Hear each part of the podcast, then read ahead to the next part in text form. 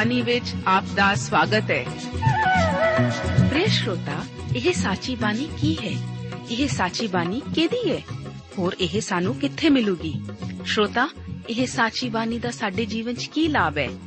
ਇਹਦਾ ਸਾਡੇ ਜੀਵਨ 'ਚ ਕੀ ਮੋਲ ਹੈ? ਇਹ ਸਾਰੇ ਪ੍ਰਸ਼ਨਾਂ ਦਾ ਉੱਤਰ ਸਾਨੂੰ ਇੱਕੋ ਹੀ ਜਗ੍ਹਾ 'ਚ ਲੱਭ ਸਕਦਾ ਹੈ। ਹੋਰ ਉਹ ਹੈ ਜੀਵਿਤ ਵਚਨ ਧਰਮ ਸ਼ਾਸਤਰ ਬਾਈਬਲ।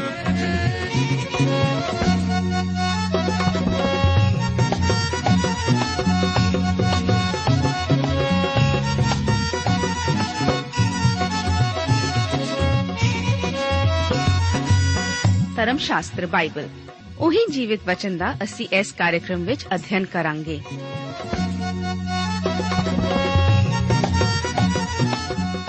ਤੇ ਹੁਣ ਪਵਿੱਤਰ ਸ਼ਾਸਤਰ ਬਾਈਬਲ ਦਾ ਅਧਿਐਨ ਸ਼ੁਰੂ ਕਰਨ ਤੋਂ ਪਹਿਲਾਂ, ਆਈਏ ਅਸੀਂ ਆਪਣੇ ਮਨਾਂ ਨੂੰ ਤਿਆਰ ਕਰੀਏ ਇਸ ਭਜਨ ਦੁਆਰਾ।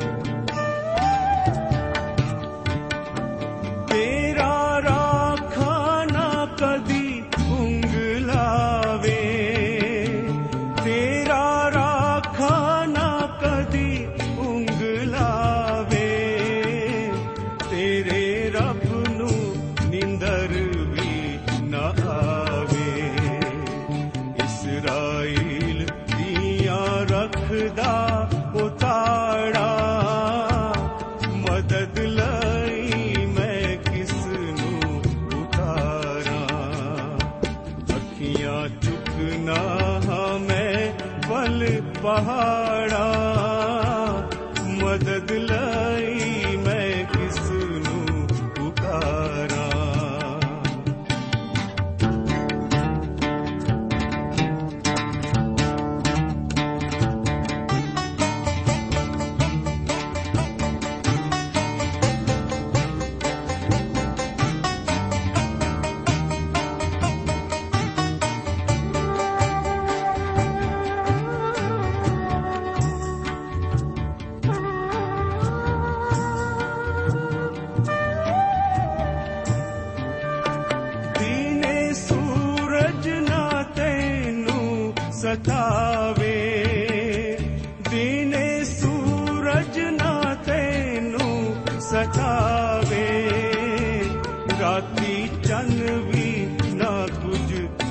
ਪਹੁੰਚਾਵੇ।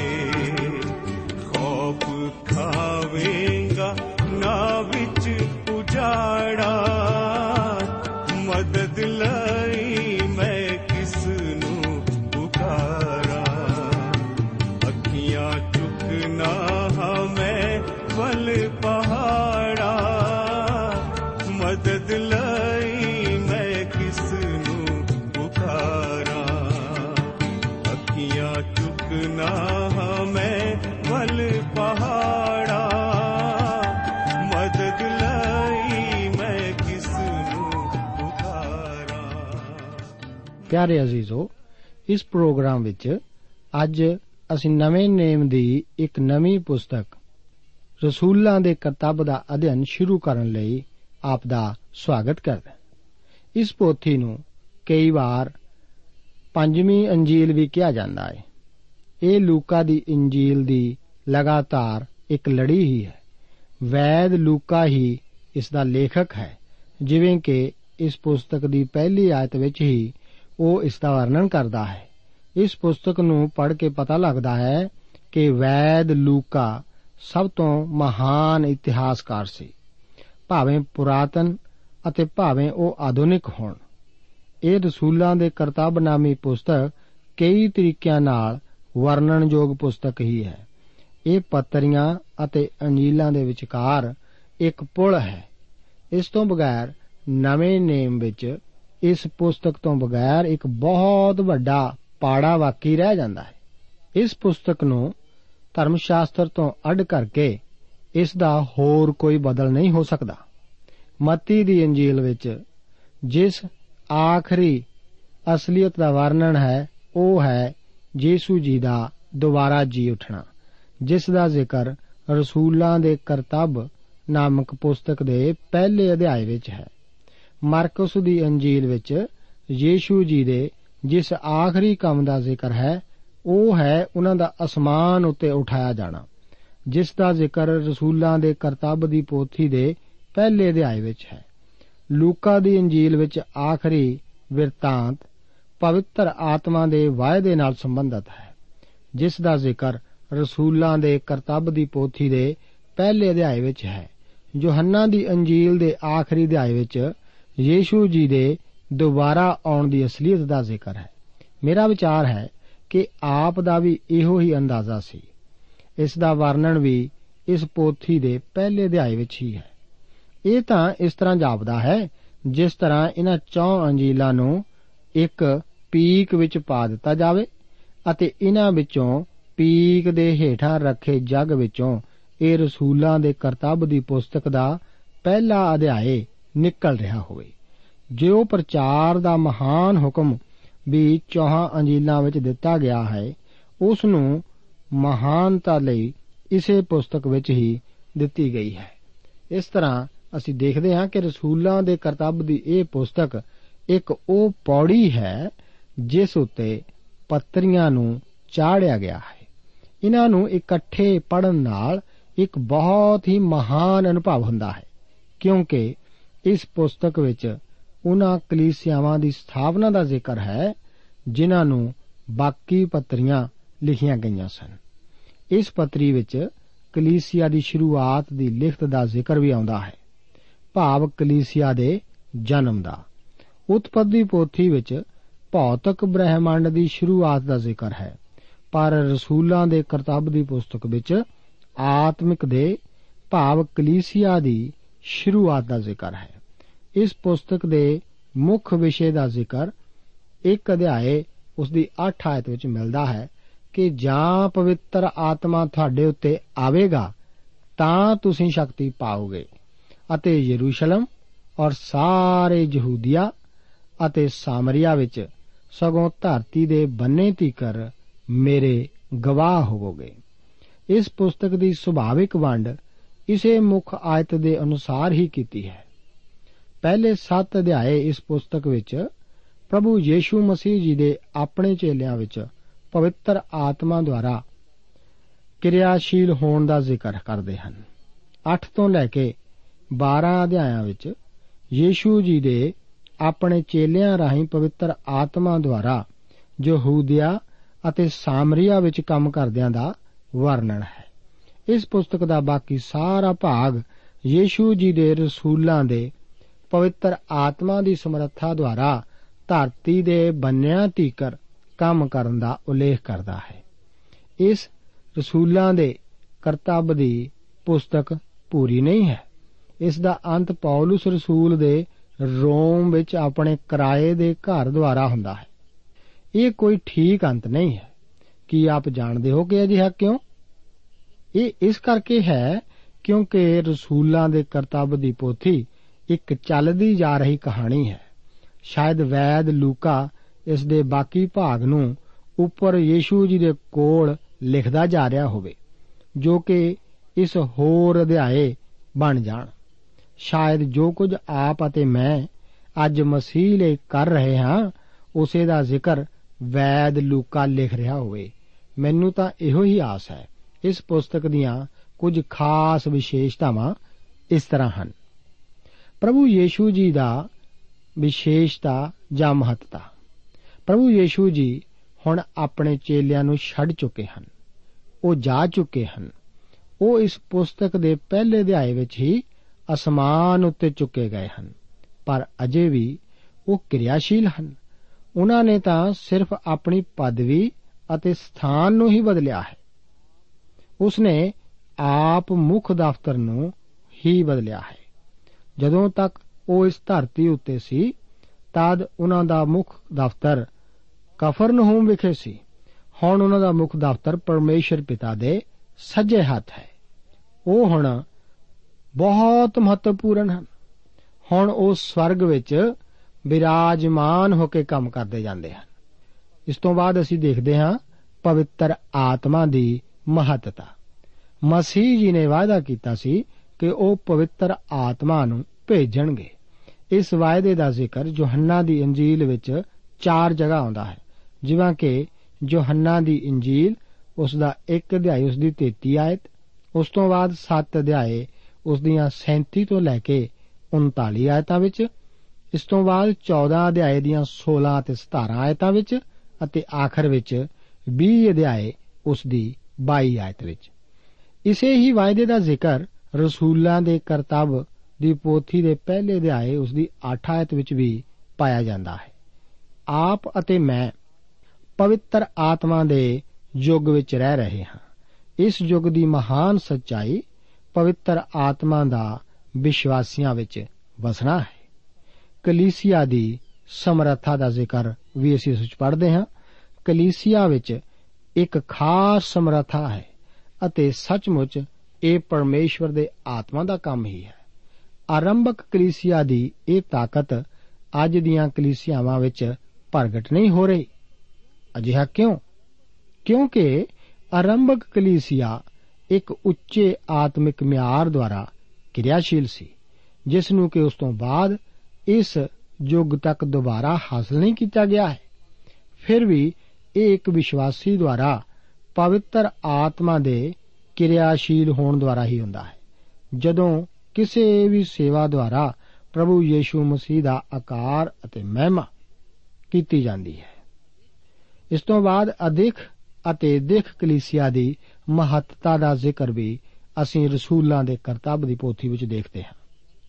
ਕਲੀਸਿਆ ਇੱਕ ਨਵੀਂ ਇਕਾਈ ਜਾਂ ਸੰਸਥਾਨ ਹੈ। ਇਸ ਦੀ ਹੋਂਦ ਇਸ ਰਸੂਲਾਂ ਦੇ ਕਰਤੱਵ ਦੀ ਪੁਸਤਕ ਵਿੱਚ ਹੀ ਹੋਈ ਹੈ। ਇਸ ਤੋਂ ਬਾਅਦ ਥਾਵਾਂ ਦੀ ਮਹੱਤਤਾ ਦਾ ਜ਼ਿਕਰ ਵੀ ਇਸ ਪੁਸਤਕ ਵਿੱਚ ਆਉਂਦਾ ਹੈ। ਇਸ ਪੁਸਤਕ ਦੀ ਸ਼ੁਰੂਆਤ ਯਰੂਸ਼ਲਮ ਵਿਖੇ ਅਤੇ ਇਸ ਦਾ ਅੰਤ ਰੋਮ ਵਿਖੇ ਹੁੰਦਾ ਹੈ। ਬਾਈਬਲ ਧਰਮ ਸ਼ਾਸਤਰ ਦੇ ਖੋਜੀਆਂ ਦੁਆਰਾ ਇਹਨਾਂ ਸਥਾਨਾਂ ਦੀ ਖੋਜ ਕਰਨ ਤੋਂ ਬਾਅਦ ਬਿਲਕੁਲ ਠੀਕ ਇਸੇ ਤਰ੍ਹਾਂ ਹੀ ਪਾਇਆ ਗਿਆ ਹੈ। ਇਸ ਤੋਂ ਬਾਅਦ ਕੁਝ ਵਿਅਕਤੀਆਂ ਦੀ ਮਹੱਤਤਾ ਦਾ ਜ਼ਿਕਰ ਵੀ ਰਸੂਲਾਂ ਦੀ ਪੋਥੀ ਵਿੱਚ ਅਸੀਂ ਦੇਖਦੇ ਹਾਂ। ਵੈਦ, ਲੂਕਾ, ਭੀੜਾਂ ਅਤੇ ਇਕੱਠਾਂ ਤੋਂ ਇਲਾਵਾ 110 ਵਿਅਕਤੀਆਂ ਦੇ ਨਾਮਾਂ ਦਾ ਜ਼ਿਕਰ ਕਰਦਾ ਹੈ। ਮੈਂ ਵਿਸ਼ਵਾਸ ਕਰਦਾ ਹਾਂ ਕਿ ਪਹਿਲੀ ਸ਼ਤਾਬਦੀ ਦੇ ਅੰਤ ਵਿੱਚ ਪੂਰੇ ਸੰਸਾਰ ਵਿੱਚ ਲੱਖਾਂ ਵਿਸ਼ਵਾਸੀ ਹੋ ਚੁੱਕੇ ਸਨ। ਇਹਨਾਂ ਪਹਿਲੇ 2-300 ਸਾਲਾਂ ਤੋਂ ਦੌਰਾਨ ਕਲੀਸਿਆ ਦਾ ਅਸੁਭਾਵਿਕ ਵਿਕਾਸ ਹੋਇਆ ਸੀ। ਪਰ ਅੱਜ ਇਹ ਵਿਕਾਸ ਕਾਫੀ ਹੌਲੀ ਹੋ ਚੁੱਕਾ ਹੈ। ਜਿਵੇਂ ਕਿ ਸਾਡੇ ਪ੍ਰਭੂ ਨੇ ਪਹਿਲਾਂ ਹੀ ਕਿਹਾ ਸੀ ਕਿ ਅਜਿਹਾ ਹੀ ਹੋਵੇਗਾ। ਇਸ ਤੋਂ ਬਾਅਦ ਦੁਬਾਰਾ ਜ਼ਿੰਦਾ ਹੋਣ ਦਾ ਮਹੱਤਵ ਵੀ ਇਸ ਪੋਥੀ ਵਿੱਚ ਅਸੀਂ ਦੇਖਦੇ ਹਾਂ। ਦੁਬਾਰਾ ਜ਼ਿੰਦਾ ਹੋਣਾ ਖੁਸ਼ਖਬਰੀ ਦੇ ਪ੍ਰਚਾਰ ਦਾ ਮੁੱਖ ਕੇਂਦਰ ਬਿੰਦੂ ਹੈ। ਬਹੁਤ ਸਾਰੀਆਂ ਕਲੀਸਿਆਵਾਂ ਵਿੱਚ ਇੱਕ ਸਾਲ ਵਿੱਚ ਸਿਰਫ ਇੱਕ ਵਾਰ ਈਸਟਰ ਦੇ ਐਤਵਾਰ ਨੂੰ ਹੀ ਦੁਬਾਰਾ ਜ਼ਿੰਦਾ ਹੋਣ ਦੇ ਵਚਨ ਨੂੰ ਦਿੱਤਾ ਜਾਂਦਾ ਹੈ। ਕਈ ਵਾਰ ਜੇਕਰ ਅਸੀਂ ਅਗਸਤ ਮਹੀਨੇ ਦੁਬਾਰਾ ਜ਼ਿੰਦਾ ਹੋਣ ਬਾਰੇ ਵਚਨ ਦਈਏ, ਤਾਂ ਲੋਕ ਅਕਸਰ ਵਿਚਾਰ ਕਰਨ ਲੱਗ ਜਾਂਦੇ ਹਨ ਕਿ ਪ੍ਰਚਾਰਕ ਨੂੰ ਪਤਾ ਨਹੀਂ ਕੀ ਹੋ ਗਿਆ ਹੈ। ਪਰ ਆਰੰਭਕ ਕਲੀਸਿਆ ਦੇ ਪ੍ਰਚਾਰ ਦਾ ਕੇਂਦਰ ਅਤੇ ਦਿਲ ਯੀਸ਼ੂ ਜੀ ਦਾ ਦੁਬਾਰਾ ਜੀ ਉੱਠਣਾ ਹੀ ਹੁੰਦਾ ਸੀ। ਅਤੇ ਕੋਈ ਵੀ ਸੰਦੇਸ਼ ਇਸ ਤੋਂ ਬਗੈਰ ਪ੍ਰਚਾਰ ਨਹੀਂ ਸੀ ਕੀਤਾ ਜਾਂਦਾ। ਪਿੰਤੇਕੁਸ ਦੇ ਦਿਨ ਪਾਤਰਸ ਨੇ ਪ੍ਰਚਾਰ ਦਾ ਵਿਸ਼ਾ ਪ੍ਰਭੂ ਯੀਸ਼ੂ ਮਸੀਹ ਜੀ ਦੇ ਜੀ ਉੱਠਣ ਨੂੰ ਹੀ ਬਣਾਇਆ ਸੀ। ਉਹ ਸਮਝਾ ਰਿਹਾ ਸੀ ਕਿ ਜੋ ਕੁਝ ਵੀ ਵਾਪਸ ਰਿਹਾ ਸੀ, ਉਹ ਇਸੇ ਕਰਕੇ ਸੀ ਕਿਉਂਕਿ ਹੁਣ ਯੀਸ਼ੂ ਜੀ ਪਰਮੇਸ਼ਵਰ ਦੇ ਸੱਜੇ ਹੱਥ ਸਵਰਗ ਵਿੱਚ ਵਿਰਾਜਮਾਨ ਸਨ ਅਤੇ ਉਹਨਾਂ ਨੇ ਸੰਸਾਰ ਵਿੱਚ ਪਵਿੱਤਰ ਆਤਮਾ ਨੂੰ ਭੇਜ ਦਿੱਤਾ ਸੀ। ਇਹ ਸਭ ਯੀਸ਼ੂ ਜੀ ਦੇ ਦੁਬਾਰਾ ਜੀ ਉੱਠਣ ਕਰਕੇ ਹੀ ਸੀ। ਆਪ ਖੁਦ ਵੀ ਦੇਖ ਸਕਦੇ ਹੋ ਕਿ ਯੀਸ਼ੂ ਜੀ ਦੁਬਾਰਾ ਜੀ ਉੱਠਣਾ ਹੀ ਪੌਲਸ ਦੇ ਸੰਦੇਸ਼ਾਂ ਦਾ ਮੁੱਖ ਕੇਂਦਰ ਸੀ। ਕਈ ਲੋਕ ਵੱਖ-ਵੱਖ ਵਿਸ਼ਿਆਂ ਤੇ ਪ੍ਰਚਾਰ ਕਰਨ ਦਾ ਆਨੰਦ ਮਾਣਦੇ ਹਨ।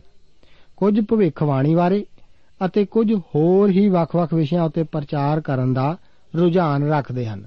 ਪਰ ਜਿਸ ਵਿਸ਼ੇ ਬਾਰੇ ਪ੍ਰਚਾਰ ਕਰਨ ਦਾ ਰੁਝਾਨ ਸਾਡਾ ਸਭ ਦਾ ਹੋਣਾ ਚਾਹੀਦਾ ਹੈ। ਉਹ ਯੀਸ਼ੂ ਮਸੀਹ ਜੀ ਦੇ ਦੁਬਾਰਾ ਜਿੰਦਾ ਹੋਣ ਦਾ ਹੀ ਹੈ। ਆਰੰਭਕ ਕਲੀਸਿਆ ਵਿੱਚ ਹਰ ਐਤਵਾਰ ਇੱਕ ਈਸਟਰ ਹੀ ਹੁੰਦਾ ਸੀ, ਜਿਸ ਵਿੱਚ ਅਕਸਰ ਯੀਸ਼ੂ ਮਸੀਹ ਜੀ ਦੇ ਦੁਬਾਰਾ ਜੀ ਉੱਠਣ ਦਾ ਪ੍ਰਚਾਰ ਕੀਤਾ ਜਾਂਦਾ ਸੀ। ਉਹ ਜੀ ਉੱਠਿਆ ਹੈ, ਇਸੇ ਦਾ ਪ੍ਰਚਾਰ ਹਰ ਥਾਂ ਕੀਤਾ ਗਿਆ ਸੀ। ਆਖਰ ਵਿੱਚ ਅਸੀਂ ਦੇਖਦੇ ਹਾਂ ਕਿ ਇਸ ਪੁਸਤਕ ਦੇ ਪਹਿਲੇ ਭਾਗ ਵਿੱਚ ਪਾਤਰਸ ਦੀ ਮਹੱਤਤਾ ਦੱਸੀ ਗਈ ਹੈ। ਜਦੋਂ ਕਿ ਇਸ ਪੁਸਤਕ ਦੇ ਆਖਰੀ ਭਾਗ ਵਿੱਚ ਪੌਲਸ ਦੀ ਵਿਸ਼ੇਸ਼ਤਾ ਦਾ ਜ਼ਿਕਰ ਹੈ। ਬਾਕੀ ਰਸੂਲਾਂ ਨੂੰ ਬੜੇ ਅਜਨਬੀ ਢੰਗ ਨਾਲ ਛੱਡਿਆ ਗਿਆ ਹੈ। ਮੇਰਾ ਦ੍ਰਿੜ ਵਿਸ਼ਵਾਸ ਹੈ ਕਿ ਇਹਨਾਂ ਦੋ ਵਿਅਕਤੀਆਂ ਦੀ ਸੇਵਾ ਦਾ ਖਾਸ ਤੌਰ ਤੇ ਜ਼ਿਕਰ ਕਰਨ ਦੇ ਕੁਝ ਨੇਕ ਕਾਰਨ ਸਨ। ਇੱਥੇ ਇੱਕ ਮਨੁੱਖੀ ਦਲੀਲ ਵੀ ਹੈ। ਮੇਰਾ ਵਿਸ਼ਵਾਸ ਹੈ ਕਿ ਵੈਦ ਲੂਕਾ ਇਹਨਾਂ ਦੋ ਵਿਅਕਤੀਆਂ ਦੀ ਸੇਵਾ ਤੋਂ ਹੀ ਜ਼ਿਆਦਾ ਜਾਣੂ ਸੀ। ਉਹ ਪੌਲਸ ਦੀ ਸੇਵਾ ਵਿੱਚ ਉਸ ਦਾ ਸਾਥੀ ਵੀ ਸੀ। ਕੁਝ ਲੋਕਾਂ ਦਾ ਖਿਆਲ ਹੈ ਕਿ ਪੌਲਸ ਅਤੇ ਪਤਰਸ ਵਿੱਚ ਆਪਸੀ ਅਸਹਿਮਤੀ ਸੀ। ਮੇਰਾ ਇਹ ਪੂਰਨ ਵਿਚਾਰ ਹੈ ਕਿ ਵੈਦ ਲੂਕਾ, ਪਤਰਸ ਅਤੇ ਪੌਲਸ ਕਈ ਵਾਰ ਆਪਸ ਵਿੱਚ ਮਿਲੇ ਸਨ ਅਤੇ ਉਹਨਾਂ ਨੇ ਆਪਸੀ ਵਿਚਾਰ ਵਟਾਂਦਰਾ ਵੀ ਕੀਤਾ ਸੀ। ਇਸ ਇਤਿਹਾਸਿਕ ਪੁਸਤਕ ਦੇ ਇੱਕ ਢੁਕਵੇਂ ਸਰਲੇਖ ਬਾਰੇ ਹਮੇਸ਼ਾ ਸਮੱਸਿਆ ਰਹੀ ਹੈ। ਕਈ ਅਨੁਵਾਦਾਂ ਵਿੱਚ ਇਸ ਨੂੰ ਰਸੂਲਾਂ ਦੇ ਕਰਤੱਵ ਨਾ ਆਖ ਕੇ ਮਹਿਮਾਮਈ ਅਤੇ ਅਸਮਾਨ ਉੱਤੇ ਉਠਾਏ ਗਏ ਪ੍ਰਭੂ ਦੇ ਕੰਮਾਂ ਦਾ ਨਾਮ ਦਿੱਤਾ ਗਿਆ ਹੈ। ਪਰ ਮੇਰਾ ਵਿਚਾਰ ਹੈ ਕਿ ਇਸ ਸਾਰੀ ਪੁਸਤਕ ਦੀ ਕੁੰਜੀ ਸਾਨੂੰ ਇਸ ਦੇ ਪਹਿਲੇ ਅਧਿਆਏ ਦੀਆਂ ਪਹਿਲੀਆਂ ਦੋ ਆਇਤਾਂ ਵਿੱਚ ਹੀ ਦਿੱਤੀ ਗਈ ਹੈ। ਇਸੇ ਆਧਾਰ ਤੇ ਮੈਂ ਇਸ ਪੁਸਤਕ ਨੂੰ ਨਵਾਂ ਸਰਲੇਖ ਦੇਣ ਦੀ ਤਜਵੀਜ਼ ਦਿਆਂਗਾ। ਭਾਵੇਂ ਇਹ ਆਪ ਨੂੰ ਕਾਫੀ ਲੰਬਾ ਜਾਪਦਾ ਹੋਵੇ। ਪ੍ਰਭੂ ਯੀਸ਼ੂ ਮਸੀਹ ਜੀ ਦੇ ਪਵਿੱਤਰ ਆਤਮਾ ਰਾਹੀਂ ਰਸੂਲਾਂ ਦੁਆਰਾ ਕੀਤੇ ਕੰਮਾਂ ਦੀ ਲਿਖਤ। ਆਓ, ਹੁਣ ਆਖਰ ਵਿੱਚ ਅਸੀਂ ਇਸ ਪੁਸਤਕ ਦੀ ਰੂਪ ਰੇਖਾ ਵੱਲ ਧਿਆਨ ਦਈਏ। ਇਸ ਪੁਸਤਕ ਨੂੰ ਮੁੱਖ ਤੌਰ ਤੇ ਤਿੰਨ ਮੁੱਖ ਭਾਗਾਂ ਵਿੱਚ ਵੰਡਿਆ ਜਾ ਸਕਦਾ ਹੈ। ਪਹਿਲਾ ਭਾਗ, ਪ੍ਰਭੂ ਯੀਸ਼ੂ ਜੀ ਦੁਆਰਾ ਯਰੂਸ਼ਲਮ ਵਿਖੇ ਆਪਣੇ ਰਸੂਲਾਂ ਦੁਆਰਾ ਪਵਿੱਤਰ ਆਤਮਾ ਰਾਹੀਂ ਕੀਤੇ ਕੰਮਾਂ ਦਾ ਜ਼ਿਕਰ, ਜਿਸ ਦਾ ਵਰਣਨ ਇਸ ਪੁਸਤਕ ਦੇ 1 ਤੋਂ ਲੈ ਕੇ 7 ਅਧਿਆਇਆਂ ਤੱਕ ਹੈ।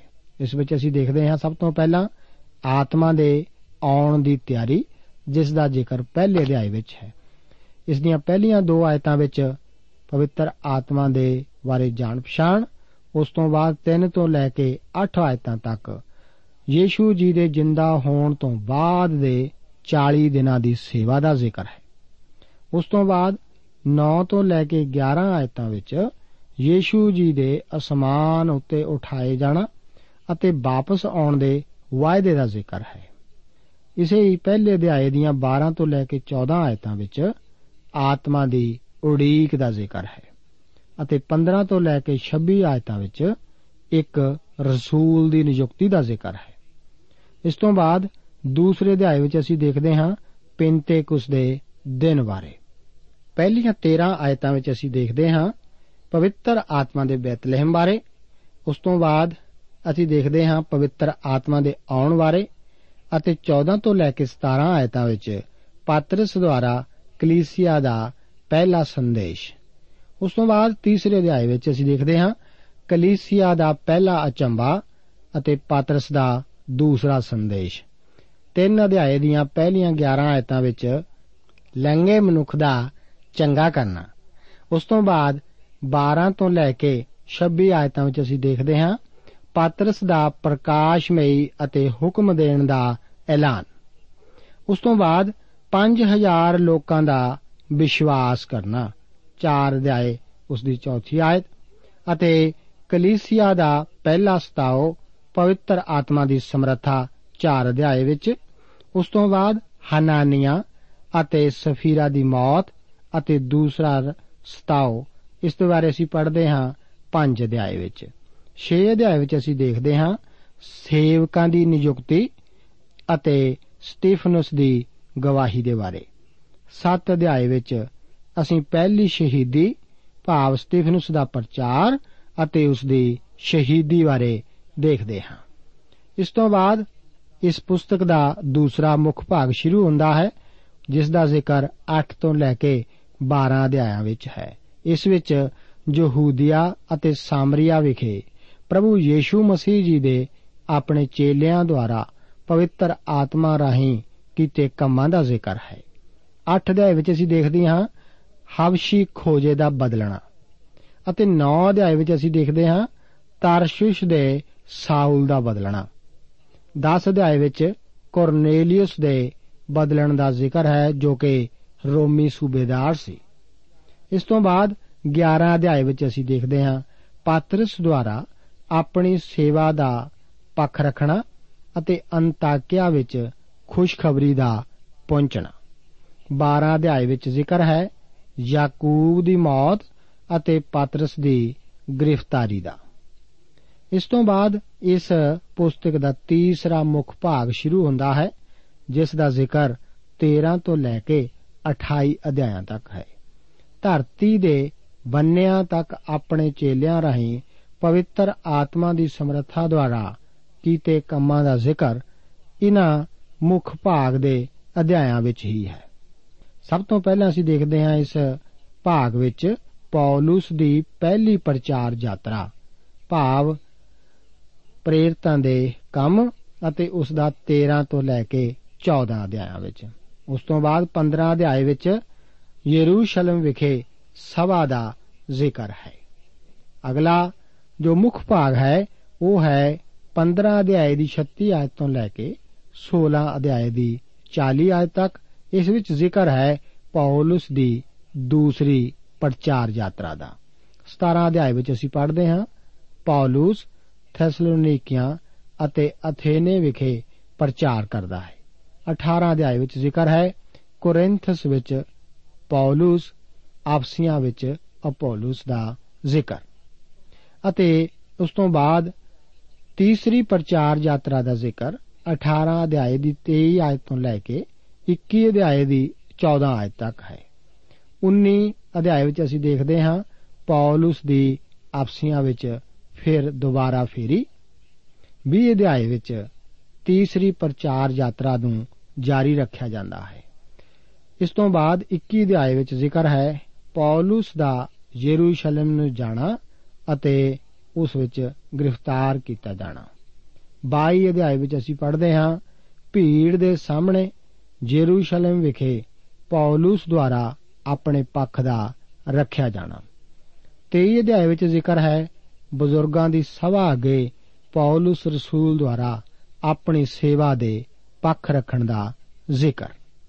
24 ਅਧਿਆਏ ਵਿੱਚ ਅਸੀਂ ਪੜ੍ਹਦੇ ਹਾਂ, ਫੀਲਿਕਸ ਅੱਗੇ ਪੌਲਸ ਦੀ ਗਵਾਹੀ। 25 ਅਧਿਆਏ ਵਿੱਚ ਜ਼ਿਕਰ ਹੈ ਫੈਸਟਸ ਅੱਗੇ ਪੌਲਸ ਦੀ ਪੇਸ਼ੀ। ਅਤੇ 26 ਅਧਿਆਏ ਵਿੱਚ ਅਸੀਂ ਪੜ੍ਹਦੇ ਹਾਂ, ਅਗਰੀਪਾ ਅੱਗੇ ਪੌਲਸ ਦੀ ਪੇਸ਼ੀ। 27 ਅਧਿਆਏ ਵਿੱਚ ਜ਼ਿਕਰ ਹੈ, ਤੂਫਾਨ ਅਤੇ ਕਿਸ਼ਤੀ ਦੇ ਡੁੱਬੇ ਹੋਏ ਪੌਲਸ ਦਾ ਰੋਮ ਨੂੰ ਜਾਣਾ। ਅਤੇ 28 ਅਧਿਆਏ ਵਿੱਚ ਅਸੀਂ ਪੜ੍ਹਦੇ ਹਾਂ, ਪੌਲਸ ਦਾ ਰੋਮ ਵਿਖੇ ਪੁੱਜਣਾ। ਆਖਰ ਵਿੱਚ ਯੂਨਾਨੀਆਂ ਨੂੰ ਪ੍ਰਚਾਰ ਕਰਦਾ ਵੇਖਿਆ ਜਾਣਾ। ਹੁਣ ਅਸੀਂ ਅੱਗੇ ਇਸ ਰਸੂਲਾਂ ਦੇ ਕਰਤੱਵ ਦੀ ਪੁਸਤਕ ਦਾ ਲੜੀਵਾਰ ਅਧਿਐਨ ਜਾਰੀ ਰੱਖਾਂਗੇ। ਪ੍ਰਭੂ ਦੇ ਵਚਨਾਂ ਦੇ ਦੁਆਰਾ ਇਹਨਾਂ ਵਚਨਾਂ ਨੂੰ ਪੜ੍ਹਦੇ ਹੋਏ ਅਸੀਂ ਦੇਖਦੇ ਹਾਂ ਕਿ ਜ਼ਰੂਰੀ ਹੈ ਕਿ ਇਸ ਪੁਸਤਕ ਨੂੰ ਇਸ ਤੋਂ ਪਹਿਲਾਂ ਕਿ ਲੜੀਵਾਰ ਅਧਿਐਨ ਸ਼ੁਰੂ ਕੀਤਾ ਜਾਵੇ। ਕਿ ਆਪ ਅਗਲੇ ਪ੍ਰੋਗਰਾਮ ਨੂੰ ਸੁਣਨ ਤੋਂ ਪਹਿਲਾਂ ਸਾਡੇ ਅੱਜ ਦੇ ਇਸ ਅਧਿਐਨ ਦੇ ਬਾਰੇ ਇਸ ਪੋਥੀ ਦੇ ਪਹਿਲੇ ਅਧਿਆਏ ਨੂੰ ਜ਼ਰੂਰ ਪੜ੍ਹ ਕੇ ਆਵੋ, ਕਿਉਂਕਿ ਇਸ ਤੋਂ ਅਗਲੇ ਪ੍ਰੋਗਰਾਮ ਵਿੱਚ ਅਸੀਂ ਅਧਿਐਨ ਕਰਨ ਜਾ ਰਹੇ ਹਾਂ, ਪ੍ਰੇਰਤਾਂ ਦੇ ਕੰਮ ਅਤੇ ਉਸ ਦਾ ਪਹਿਲਾ ਅਧਿਆਏ ਉਸ ਦੀਆਂ 1 ਤੋਂ ਲੈ ਕੇ 14 ਆਇਤਾਂ ਤੱਕ। ਇਸ ਦੇ ਨਾਲ ਨਾਲ ਮੈਂ ਆਪ ਨੂੰ ਇੱਕ ਵਾਰ ਫਿਰ ਯਾਦ ਦਿਲਾ ਦਵਾਂ ਕਿ ਪਿਛਲੇ ਕੁਝ ਪ੍ਰੋਗਰਾਮਾਂ ਵਿੱਚ ਲਗਾਤਾਰ ਅਸੀਂ ਆਪ ਨੂੰ ਬੇਨਤੀ ਕਰਦੇ ਆ ਰਹੇ ਹਾਂ ਕਿ ਆਪ ਇਸ ਪ੍ਰੋਗਰਾਮ ਨੂੰ ਸੁਣ ਕੇ ਆਪਣੇ ਆਤਮਿਕ ਆਸ਼ਾ ਬਰਕਤਾਂ ਦਾ ਜ਼ਿਕਰ ਜ਼ਰੂਰ ਸਾਨੂੰ ਪੱਤਰ ਰਾਹੀਂ ਭੇਜੋ ਤਾਂ ਕਿ ਅਸੀਂ ਵੀ ਆਪ ਦੇ ਨਾਲ ਮਿਲ ਕੇ ਪਰਮੇਸ਼ਵਰ ਦੀਆਂ ਬਰਕਤਾਂ ਜੋ ਆਪ ਨੂੰ ਮਿਲਦੀਆਂ ਹਨ, ਉਹਨਾਂ ਦੇ ਲਈ ਪਰਮੇਸ਼ਵਰ ਦਾ ਧੰਨਵਾਦ ਕਰ ਸਕੀਏ। ਪ੍ਰਭੂ ਆਪ ਨੇ ਲਗਾਤਾਰ ਇਸ ਪ੍ਰੋਗਰਾਮ ਦੇ ਦੁਆਰਾ ਬਰਕਤ ਦਿੰਦਾ ਆ ਰਿਹਾ ਹੈ। ਮੈਨੂੰ ਆਸ ਹੈ ਕਿਉਂਕਿ ਜ਼ਰੂਰੀ ਹੈ ਕਿ ਅਸੀਂ ਉਸ ਨੂੰ ਜਾਣੀਏ, ਆਪ ਦੇ ਖਤਾਂ ਦੀ ਸਾਨੂੰ ਇੰਤਜ਼ਾਰ ਰਹੇਗੀ ਅਤੇ ਆਪ ਨੂੰ ਇੰਤਜ਼ਾਰ ਹੋਏਗੀ ਸਾਡੇ ਅਗਲੇ ਪ੍ਰੋਗਰਾਮ ਦੀ, ਜਿਸ ਵਿੱਚ ਆਪ ਸਾਡੇ ਨਾਲ ਮਿਲ ਕੇ ਪਰਮੇਸ਼ਵਰ ਦੇ ਵਚਨ ਦਾ ਅਧਿਐਨ ਕਰੋਗੇ। ਰਸੂਲਾਂ ਦੇ ਕਰਤੱਵ ਉਸ ਦਾ ਪਹਿਲਾ ਅਧਿਆਏ, ਉਸ ਦੀ 1 ਆਇਤ ਤੋਂ ਲੈ ਕੇ 14 ਆਇਤ ਤੱਕ ਇਸੇ ਪੁਸਤਕ ਵਿੱਚੋਂ। ਪ੍ਰਭੂ ਆਪ ਨੂੰ ਅੱਜ ਦੇ ਇਹਨਾਂ ਵਚਨਾਂ ਨਾਲ ਅਸੀਸ ਦੇਵੇ। ਦੋਸਤੋ, ਸਾਨੂੰ ਉਮੀਦ ਹੈ ਕਿ ਇਹ ਕਾਰਜਕ੍ਰਮ ਤੁਹਾਨੂੰ ਪਸੰਦ ਆਇਆ ਹੋਵੇਗਾ ਤੇ ਇਹ ਕਾਰਜਕ੍ਰਮ ਸੁਣ ਕੇ ਤੁਹਾਨੂੰ ਬਰਕਤਾਂ ਮਿਲੀਆਂ ਹੋਣਗੀਆਂ। ਜੇ ਤੁਸੀਂ ਇਹ ਕਾਰਜਕ੍ਰਮ ਦੇ ਬਾਰੇ ਕੁਝ ਪੁੱਛਣਾ ਚਾਹੁੰਦੇ ਹੋ, ਤੇ ਸਾਨੂੰ ਇਸ ਪਤੇ ਤੇ ਲਿਖੋ। Programme Sachi Bani, post box number 1715 sector 36 Chandigarh 160036 ਪਤਾ ਇੱਕ ਵਾਰ ਫੇਰ ਸੁਣ ਲਓ programme Sachi Bani post box number 1715 sector 36 Chandigarh 160036 ਸਾਡਾ ਈਮੇਲ ਪਤਾ ਹੈ punjabi.ttb@twr.in ਪਤਾ ਇੱਕ ਵਾਰ ਫੇਰ ਸੁਣ ਲਓ punjabi.ttb@twr.in ਹੁਣ ਸਾਡੇ ਪ੍ਰੋਗਰਾਮ ਦਾ ਸਮੇਂ ਸਮਾਪਤ ਹੁੰਦਾ ਹੈ। ਉਮੀਦ ਹੈ ਅਗਲੇ ਪ੍ਰੋਗਰਾਮ ਵਿੱਚ ਤੁਹਾਡੇ ਨਾਲ ਫੇਰ ਪੇਂਟ ਹੋਏਗੀ। ਰੱਬ ਤੁਹਾਨੂੰ ਬਰਕਤ ਦੇ।